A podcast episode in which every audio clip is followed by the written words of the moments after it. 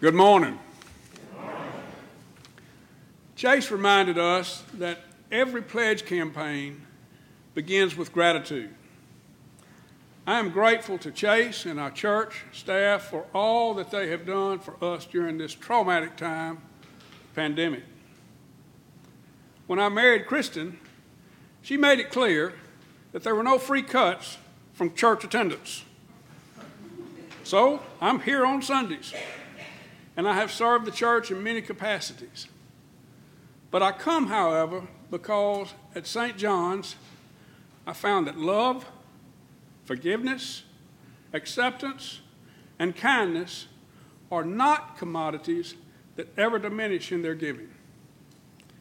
I hear the gospel of God's love and forgiveness and receive forgiveness in our Eucharist.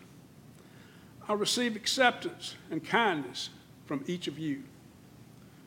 To quote Chase, you are a gift, each of you, and you are gifts to each other and to a world in need of our love.